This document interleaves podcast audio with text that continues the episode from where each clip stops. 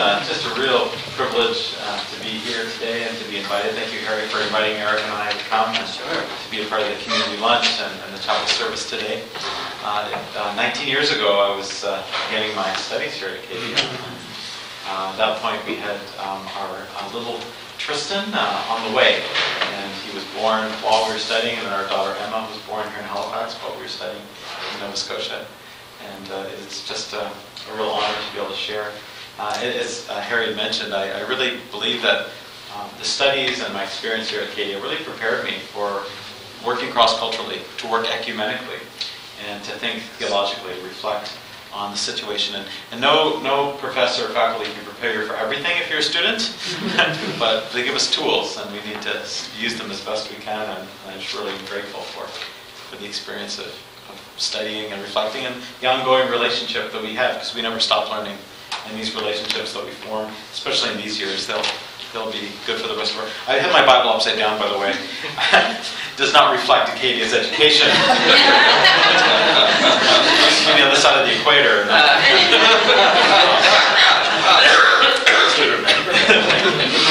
so uh, just if we go to. Uh, do you want the video? The, the video. Oh yeah, well, yeah, we'll go to the video. So we have a short video. It's about two minutes long.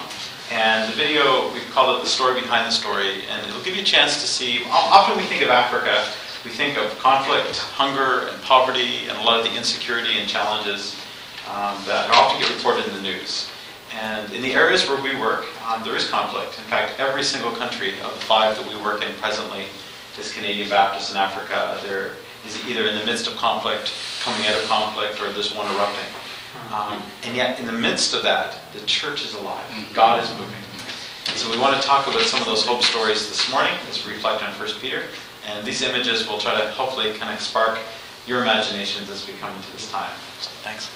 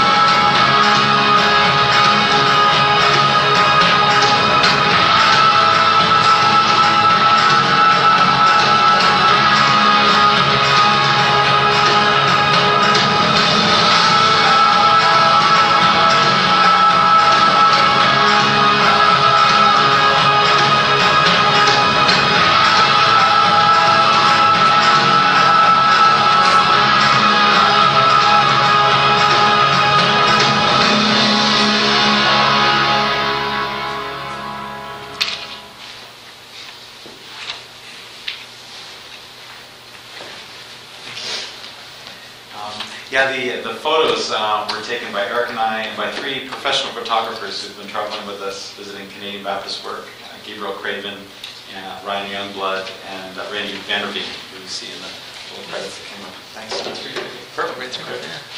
Um, Ryan, a young guy from Texas, and um, he was traveling with us in Kenya up to the Somali border and did actually a, a visit that Erica did into Somalia a number of years ago. And then he was embedded with the M23 army from Rwanda and followed them into Congo and then switched sides in that conflict to the Democratic Republic side. So a lot of those gun images were ones that he took while he was traveling with either sides of that conflict. Um, these are our family. This is our family. And uh, Erica and I just are really grateful for the support and the love that we've really felt uh, from our Canadian Baptist churches and from, from ABC. Um, it's um, almost a thousand churches that make up our, our family, from Vancouver to Newfoundland. And uh, we've just really appreciated the prayer. And, and there's power in God in prayer. You know, as, as we made the step uh, 12 years ago to follow uh, this call to serve in Canadian Baptist in Africa, we felt an incredible peace. Our parents didn't feel the peace. we felt an incredible peace. And, and really, it's, and we know it's God and it's the power of the Spirit. And people have been praying for our family and for the work that we do together as Canadian Baptists. So uh, in the pictures, uh, myself and Erica is here. Our youngest, uh, Ava, who we adopted in Kenya. And uh, Ava's been traveling with us. We've been about 12 weeks now in Canada. And uh, Ava's been homeschooling, and Erica has been doing that. So um, Ava is excited. In two weeks, she returns to Nairobi with Erica, and we'll go back to her class and all her friends that are there. Um, but Ava's been a real trooper. It's been a lot of a lot of kilometers we put on the CBM vehicles traveling, visiting churches, but uh, that's uh, coming to an end. She'll be returning soon. Uh, then our son Tristan, who uh, is uh, attending Acadia. This is the first winter he'll have experienced since he was six years old. Wow. And he has no idea. it's going to be a shock. But uh, we're really grateful for, for the community. As Rachel and the, the what's uh, happening with the University Fellowship has just been a great community for her to be part of. He's studying theater and uh, he's, uh, I think they're doing the last days of Judas Iscariot or something. So he's backstage on that, but he'll be involved in the theater department here at Acadia. And um, then our daughter Emma, 16 years old, and uh, the, uh, the responsible reason for why she didn't come with us to Canada is that she's on the National Honor Society. She's uh, doing two university credits in grade 11 this year, which is great. She could have done that if she'd come. The real reason is that she's grade 11, all the friends are there. we couldn't have, wild horses couldn't have dragged that girl. Uh, but we are really grateful. Emma's just a just an incredible young woman, and we've got good friends, Kim and Brian Bird, who are her host family, and their daughter, Raylyn, is like a second sister to Emma, and they've been having a great fall together. And we just uh, give thanks for her safety and what God's been doing in her life. So um, we as uh, Canadian Baptist churches, and I know that not everyone studying at Acadia is going to be necessarily working at Canadian Baptist Church, but it's good for you to know that um, 1874, the decision was made by a number of our churches that if we were united in mission together, we could do more internationally. 1874, our first missionaries were sent uh, to India. And a couple of decades later, to Bolivia. And we continue to work in India, Bolivia, but now all these uh, countries you see behind me here. Uh, this is uh, our work in Africa, which started in 1958. It was a group of missionaries, mostly from the Maritimes. People like uh, Fran and uh, Charlie Harvey, and John and Virginia Keith, and Keith, and the Malcolms, and these uh, maritime families that really felt a call to go and serve the Lord in Africa. And they went to Angola, and um, some of you would know the history that uh, uh, terrible civil war broke out. Hundreds of thousands of Angolans fled as refugees into the that time Zaire, today the Democratic Republic of Congo. And so our Canadian missionaries followed them. And so our work today, we continue working mostly in theological education, uh, trying to support faculty in Cabinda and Angola, but uh, we're also, there we go, Angola, but we're also working in the DRC with the uh, Community of Baptist Churches of Central Africa. And there in Eastern Congo, uh, I mean, there's a lot of conflict and insecurity. The church is thriving. The church is moving and reaching out to people who are in desperate need of help in times of trauma. And then if you cross Lake Kivu into this little country in the center, it's Rwanda. It's about a third the size of uh, New Brunswick. I think Daryl Busman was here last week, so you've heard all about Rwanda. Um, but we, we're really grateful for the, the great team we have there, people like Andre Sibomana, Gato Munyamasoko, who is uh, honorary uh, doctorate from Acadia. So some of you would might have met Gato when he was here, was it a year ago? Uh, Two two. years ago, yeah. Is it two? Yes. A year and a half, yeah. Time goes by. Time flies, yeah. And, uh, and then, of course, you've met, uh, some of you met Daryl and Orly Buston, who were speaking here last week, and Ken and Wendy Dirksen, who are also from our churches in Western Canada. And uh, Jonathan and Janice Mills, who have just finished their term. Jonathan is now pastoring Emmanuel Baptist in Toronto, but uh, Jonathan will be returning over the next two years for a leadership program called the African Leadership Exchange, which we're doing with partners from, from across Africa. Then if we go north, we come to South Sudan, our, our youngest partner, and here Erica just si- signed our newest partnership agreement as we committed to walk with the South Sudanese Church, Faith Evangelical Baptist. And then Kenya is where we live. We work with three different partners there, the African Christian Church and Schools since 1970, the African Brotherhood Church since 1978, and about 30 local congregations embedded in Muslim majority areas. So at the very bottom of that red dot is Nairobi, where Glenn Wooden has visited. I know some of the rest of you might have visited as well. That's where our family lives and where, where our daughter is.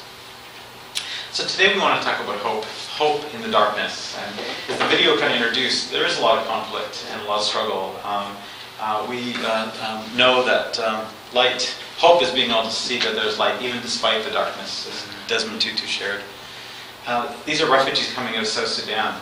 And this country, which we broke away from you know decades and decades of conflict between the Muslim North and the Christian South. And around 2010, when it was born as a, its own country, there was great optimism that this group of Christians would come together and, and form a really vibrant uh, new nation in Central Africa.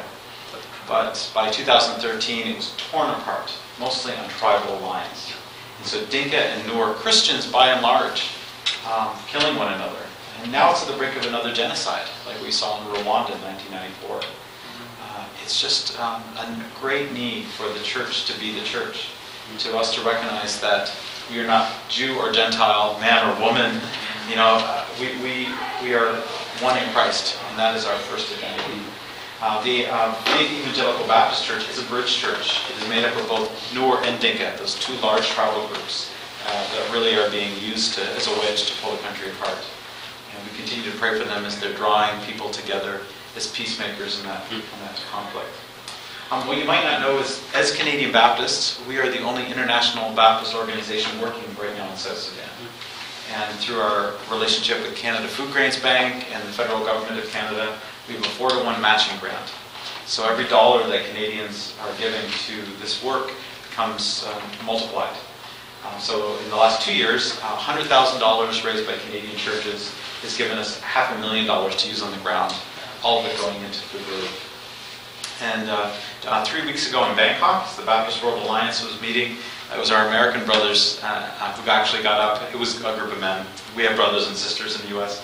But um, this group of men from the U.S. got up and said to Baptists around the world, you know, if you care about what's going on in South Sudan, give your resources to the Canadians. Their government will match it. we have a responsibility, though. You know, this is a unique opportunity for us to lift up that church. And the church is growing, even in the midst of this great time of conflict. Um, seven million South Sudanese have been displaced by the war. Seven million. These are people who have lost their homes, they've lost their livelihoods, they've lost their farms. Many of them have lost siblings, or brothers, or sisters, or spouses, or parents, or children. Two million of them are now outside of the country. A million in Uganda alone, uh, but hundreds of thousands in Kenya and the surrounding countries. And uh, it's just a great opportunity for us as Canadians to walk with our brothers and sisters in the faith in that time of conflict. And we see conflict in Kenya. Many of you have heard of the election. Every time there's an election in Africa, there's a great sense of unease. What's going to happen? And uh, was, it was no different. Um, this election, um, which you probably heard, they've had to do it twice. Um, leader of the opposition, Raila Odinga, before the first ballot was cast, was saying this election's rigged. Unless I win, I don't stand for it. And he didn't win. And the week after uh, the election happened on August 8th, we had post-election violence in western Kenya and in the slums of Nairobi. This is Eastleigh, where Erica works with self-help groups. And this is a group of young men. Uh, they, they met a group of police who were kind of clearing the streets, telling people not to gather. And so the men started throwing stones at the police. And the police gave chase. And later they said they, they were firing live rounds into the air because they wanted to scare the young men. But as they were doing it, of course, people are looking out their windows, coming to their doors, trying to see what all the ruckus is about. The men left Eastleigh and went down into Mathare Valley, this slum kind of on the edge of this dirty river. And they were in the, the marketplace, this rabbit warren of streets and alleys, being chased by the police. And kids were up on the balconies of these high rises on the edge. This little girl, Stephanie Moraa, eight years old, was hit by a policeman's bullet and killed. And for her parents, it didn't give her much consolation that this was an accident. She was the 30th person killed that week in post-election violence. And so that Sunday, I was preaching in the church that we attend in Nairobi, and I was just overcome by how is it that we live in a world like this, where this is normal, that every time there's an election, it doesn't matter if it's in Africa or in the U.S. or Canada, that we just tear each other apart, that we become so divisive, that we forget that we're in this together. And certainly that's been one of the great challenges in all of the places we work in. So today I want to read to you from 1 Peter, some two, two passages, and John has given me his, his beautifully uh, highlighted Bible. I just, uh, I've been asked what kind of Bible this is, John Campbell. Where is John Campbell? Yeah, just Oh, he just of course. I'm going to read John Campbell's Bible, which is beautifully, beautifully. And um, and it's behind me. This is the uh, uh, the English Standard Version. But in this you greatly rejoice, though now for a little while you may have to suffer grief in all kinds of trials. These have come uh, so that your faith, of greater worth than gold, will perish, uh, which perishes even. I think I'm reading from the wrong spot. Yeah, verse 3. Okay, it's just a little bit. Okay, praise be to the God and Father of our Lord Jesus Christ. In his great mercy, he has given us new birth into a living hope through the resurrection of Jesus Christ from the dead, and into an inheritance that can never perish, spoil, or fade, kept in heaven for you, who through faith are shielded by God's power until the coming of salvation that is ready to be revealed in the last time. In this you greatly rejoice, though now for a little while you may have to suffer grief in all kinds of trials. The word of the Lord. I love that Peter says we have a living hope, a hope that's alive, a hope that's undimmed, a hope that can't be taken away from us. Uh, we are on the victory side already. I have to be reminded of this when we go through something like the election that we saw this summer in Kenya. Um, I have to go. I have to be reminded of this when I read the news. There are times when Erica and I will will say we have to fast from the newspaper. we need to turn off the radio. If we hear another Donald Trump reference, we're going to pull our hair out. Um, we just need to kind of get away from it. And, and I think that's healthy, but I think we can also get into this place where we say, I, I can't be bothered with the rest of the conflict and the pain and the brokenness of the world. I need to focus on those relationships that give me the greatest joy. My family and my friends and my congregation. Or, you know, what's right here in front of me. And that is good, but it can become twisted. We can become so focused on those who are right around us that we forget that Jesus in the Sermon on the Mount said that we are the light of the world. We are the salt of the earth. A city on a hill cannot be dimmed. And so, um, so God calls us to a mission to be a part of a living hope that extends far beyond those famili- uh, familial ties. When I read this passage, I also think of the movie The Princess Bride. 30 years this, this fall. So, and do you remember The Princess Bride? So, the, so if you haven't seen The Princess Bride, it's a story within a story. There's this little boy, he's sick, played by Fred Savage from the TV show The Wonder Years in the 80s, if you remember that. So the little boy is sick, and his grandfather, played by Peter Falk, sits beside his bedside and starts to read him a fairy tale to make him feel better.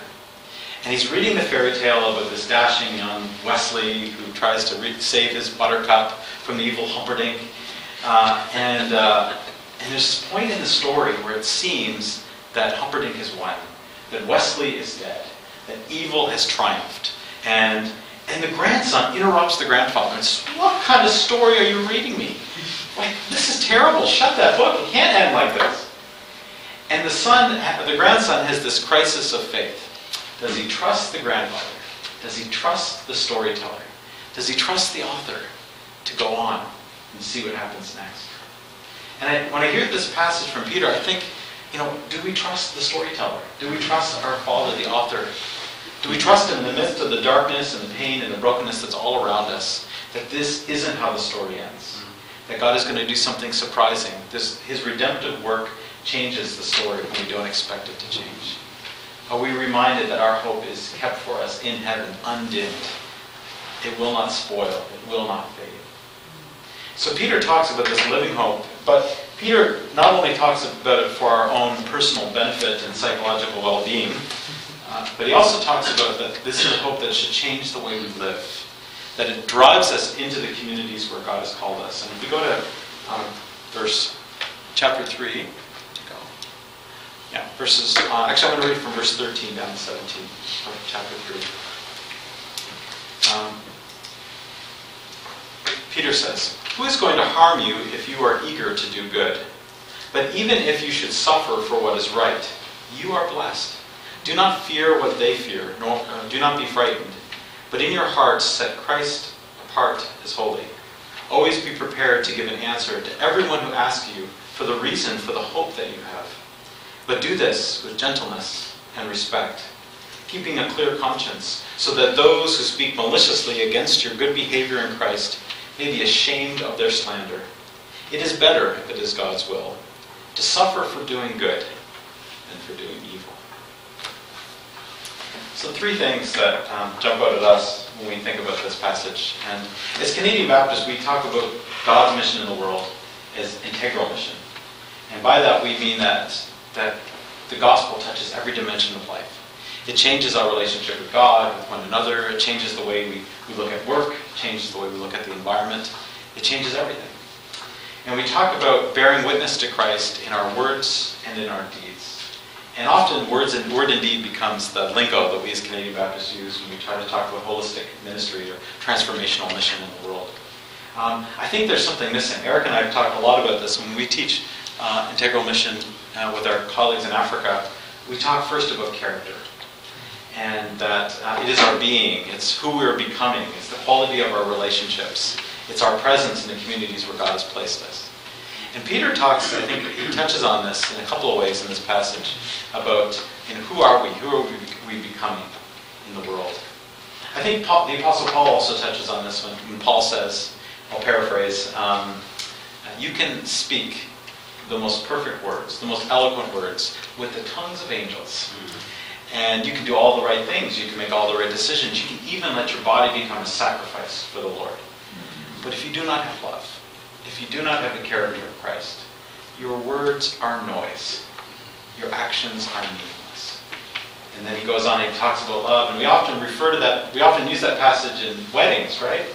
Um, but it's so much more than that. This is what we're called to and how we're to live our lives. This is uh, Jeremiah Ngumo from the African Christian Church and Schools. And uh, Jeremiah is a leader who's had some great challenges. We've partnered now for almost 50 years with the ACC&S. And, and every partnership, like I think any congregation, has its highs and its lows, right? Every organization goes through times of great leadership and great life and vitality and low times. The last three years have been low times for the ACC&S. Um, and a big part of it was that there were certain leaders at the center of the organization who were very insecure, who made a lot of decisions out of self-interest and not out of interest for the organization. So when Jeremiah became elected last Christmas as the new moderator or leader of the denomination, it was this collective sigh of relief. Erica and I were there on this day of his induction service, and it was incredible to see the change. There's about, about 7,000 people gathered, and Jeremiah is walking up and down the aisles with his wife outside on this big lawn, and he's naming pastors and their wives by name, like calling them up to stand without a cheat sheet. He was recognizing these people who had really been marginalized for, for many years. Um, a part of our role as team leaders is um, that in each of these countries we, we spend time with the leaders and we try to talk about where are the gaps, where are the needs, how can we as Canadian Baptists come alongside of them as they fulfill God's mission in their communities. And often those conversations come around the money. It's about resources. If we had this, we could do this. If we could just, you know, could get enough resources, we could solve this problem. Well, when we met with Jeremiah, um, that was not how the conversation went at all. He said to Erica and I, you need to pray for us. Canadian Baptists need to pray for a revival in our churches. Because our people are broken and our spirits are crushed. You know, it was, it was wonderful to see the humility and the openness to say, we have a spiritual problem. And our people need to experience their first love. That's our primary concern and need in this denomination. And then over the next 40 days, Jeremiah started calling all of the leaders in the church, from pastors to executive leaders, to 40 days of prayer and fasting. And at the end of that 40 days, they had these prayer vigils all over the country, where whole congregations were together, overnight praying together, worshiping together, and asking forgiveness of one another and of God, that they would be the people that God had called them to be. Um, Erica and I have had the chance, I think about five different, oh, Erica has signed a new partnership agreement with the ACC&S, so we're now committed to walking with them as Canadian Baptists till 2020. That's our new agreement. And, uh, and in the spirit of that agreement, we've traveled a lot with Jeremiah, and on five Sundays, since he became the moderator, we worshiped with him in churches. And in the video, we showed you a little glimpse of something we see him do every time. So just before the sermon, he gets up in front of the congregation, and you can see him kind of scanning, and then he starts calling up women with babies in their arms. And then he looks for pregnant mothers. And then he looks for the children and the uh, youth. And then the mosaics, the, the old distinguished men and women of the congregation. Pretty soon everyone's at the front of the church. and then he reaches down and he picks up a baby. And he starts passing the babies around. This wouldn't go in a Canadian congregation. Probably some law we break, but pretty soon everyone's holding up the babies like Lion King. and then he leads them to bless these children and to bless this generation that God has entrusted the ACC in as well. As he lifts up these young people, lifts up the congregation. It's beautiful. It's beautiful. What's the difference between Jeremiah and the leader who came before him? Well, it's not that he's more skilled or better educated. The real difference, I think, is character.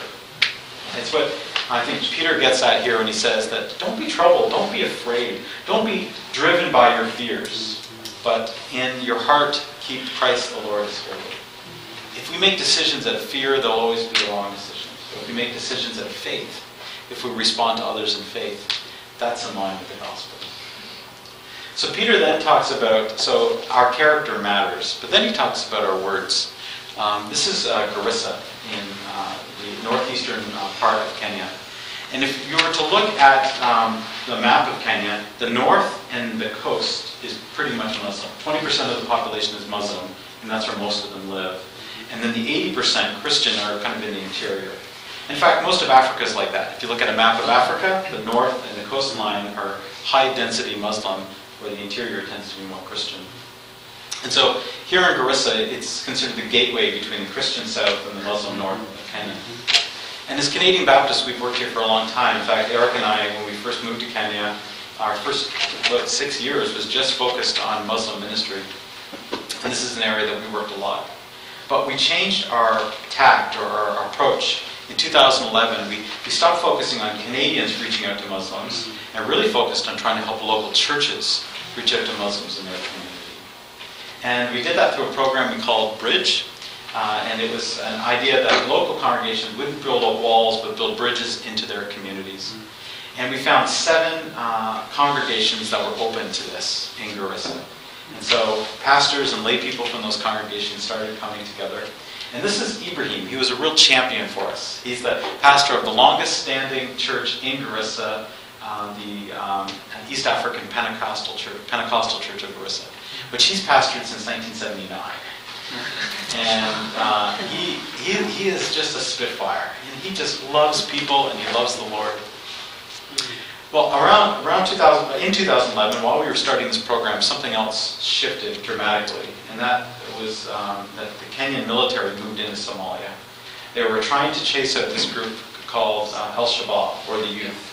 They were this um, terrorist group that kind of came out of the fallout of the Islamic Union courts that lost power in Mogadishu in 2008. And as they moved in, trying to quell um, the uh, terrorist organization, they responded to Kenya with terrorist attacks. And so you've probably seen in the news the Westgate Mall attack or the University College of Garissa attack. They've attacked bus stations and police stations and public works. What doesn't get covered as much in the news is their attack on churches. And Ibrahim's was the first congregation they attacked. It was November 7th, 2011. Uh, it was a prayer meeting in his church, and as they were praying Saturday night into Sunday morning, they threw grenades at his church. Um, they killed one person and injured four others. And when that happened, the many of the churches in Garissa were like, we're out of here. Pastors were saying, we didn't sign up for this. I'm getting my family, we're getting out of here. And God used Ibrahim really to be the shepherd to pull people back and say, no, no, we need to stay. We cannot be afraid. God is with us. And we are dead in Christ. Even if, even if I was to die in my church that night, I know that I'm already alive in Jesus. Maybe not the most inspiring speech, but God was using Ibrahim to keep people there. Then something happened in 2013. Um, the underground uh, movement, uh, so these are Muslim background believers in Garissa that can't openly be Christian, um, were targeted. Um, Pastor Abdawali, who was a, one mentor in our Bridge program, many, of you would probably know Paul and Kelly Carline. They're Canadian Baptist missionaries from 1995 until 2011. They often wrote about Abdi. This is who they were talking about. And uh, Abdi um, one night, a group of men shut up his door, knocked on the door, and said, We know who you are. We know what you're doing. You need to leave, or we're going to kill you. Abdul Wali went to Ibrahim and said, Ibrahim, you are my spiritual father. Pray for me. Pray for my family. Ibrahim heard what had happened and said to Wali, You need to leave. You need to take your wife and your son, and you need to leave. And Ibrahim said, I mean, Wali said to Ibrahim, What do you mean? You've been telling the exact opposite of every pastor and every Christian in this community. And Ibrahim said to Abduweli, You are different.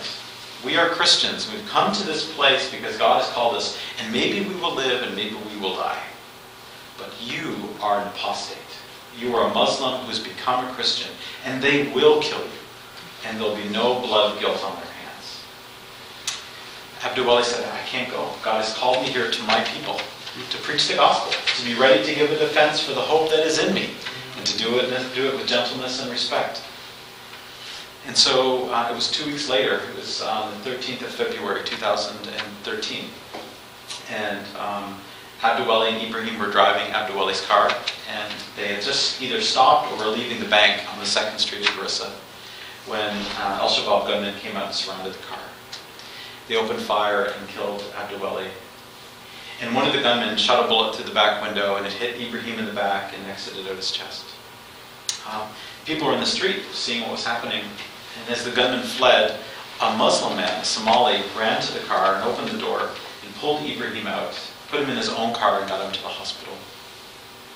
Two days later, um, he was in Nairobi at the Nairobi hospital, and Eric and I were in the hospital room with his two sons and pretty much every pastor in Garissa. And it was a miracle. He lived.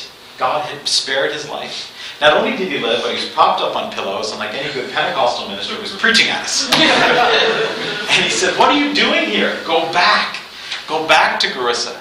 God loves these people. God loves everyone. And it was a Muslim man who pulled the trigger, but it was a Muslim man who pulled me from my car. Go back.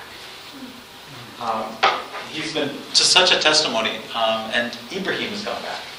After he left the hospital, uh, an American well-wisher brought him to the U.S. to recuperate and offered to arrange for him to stay in the United States, to stay away from persecution.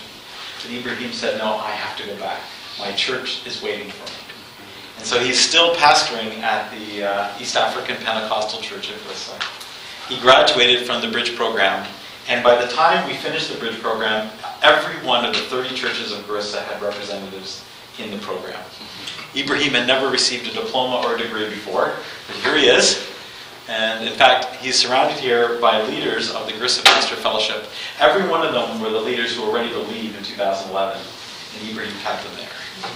God is at work, moving through this church. It's not easy to give a defense for the hope that is in us, but God calls us to do it. But we can't forget the way He calls us is with gentleness and respect. To be able to listen and care about the people, to love the people that we're to share the gospel with. They're not just numbers, they're not just projects, they're people.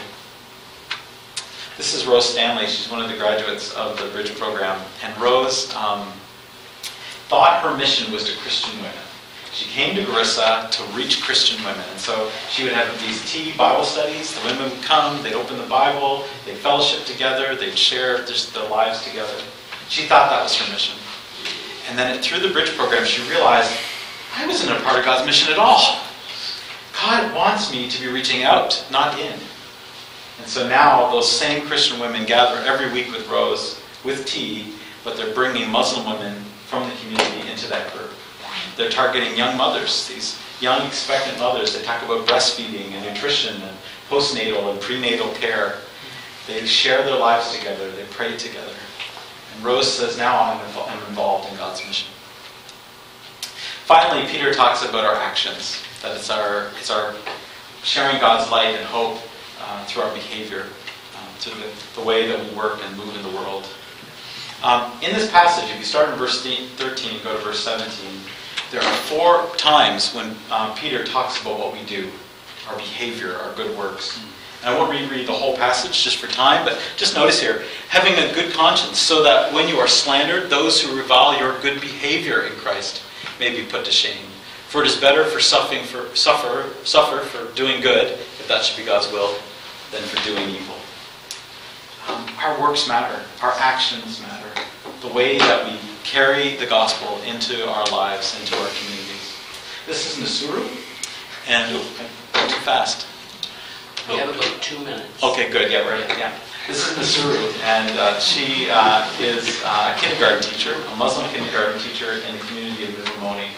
Mivamoni is uh, part of Kenya at the high HIV/AIDS rate. One in 20 people are HIV positive. And Nasuru has seen the impact of HIV/AIDS in her community, but it really came home to her in 2004. She had this little girl come to her class, and first day of school, all the kids are excited to be there. And there's this one little girl, unkept and dirty. She doesn't have any lunch. And all week long, Nasuru kept noticing this girl coming back, coming back, no food, unkept. And she was getting quite angry. And so by Friday, she took the little girl by the hand and she marched her home. And by the time she arrived at the house, she had the speech in her mind. She was ready to give it to these parents, both barrels. But as soon as she walked in the house, um, she discovered that the little girl, Ruth's father, had died of AIDS and that her mother was bedridden. And Nasuru told, told us that she knelt down beside the mother and the speech evaporated. And she said, I, I just want you to know that I'm going to make sure that your daughter's okay. And so from that day onward, Nasuru took two lunches to school. Um, before that year was over, Ruth's mother had died of AIDS. And the African Brotherhood Church, our partner in the community, had heard her story and reached out to Nasuru and said, We have a program called the Guardians of Hope, and we can help you. We can help you make sure that Ruth can finish school, that her school fees will be paid, and that we know that you need support as a caregiver. And Nasuru said, I'm not a Christian, I'm a Muslim. And the pastor said, That doesn't matter. You need to come and be a part of us. And so when we were in uh, Mivamoni this past summer for the Guardians of Hope program called uh, Camp Tumaini, we met with Nasuru. She's the only Muslim woman in this group. Ruth has now graduated from high school. Uh, thanks to your support as Canadian Baptist, she's been able to finish school. And we asked her, why are you still a part of this group? You're not a beneficiary anymore. Ruth has now gone off and she's starting her own life. Why are you here? And Nasuru said to us, because these are the people doing God's will where I live. Isn't it powerful? I mean, can that be said of us in our churches? We are the people doing God's will where we live. Um, I really encourage you to be praying for the work that Canadian Baptists are doing and to be involved in it. Um, Eric and I uh, are excited. I know that last week Daryl Busson was talking to you about the Praxis program. There are still seats in Praxis, and any one of you uh, would be eligible to go and to be a part of Praxis. Uh, it's fully paid for. Um, in over two weeks, travel to Bolivia, get a part of the work there. We have application forms and more information about Praxis, which we can talk to you about during the luncheon, or we can leave it here at the office. It's just a great opportunity to go and to see and to be a part of that work. Uh, Lois Mitchell is going to be leading the next Praxis trip to Bolivia, but the one, one happens every year. And if you don't, maybe next year uh, May isn't going to work for you, we'll be praying for it, that you might take part in one of those opportunities to go and to see and to learn and to be a part of this work.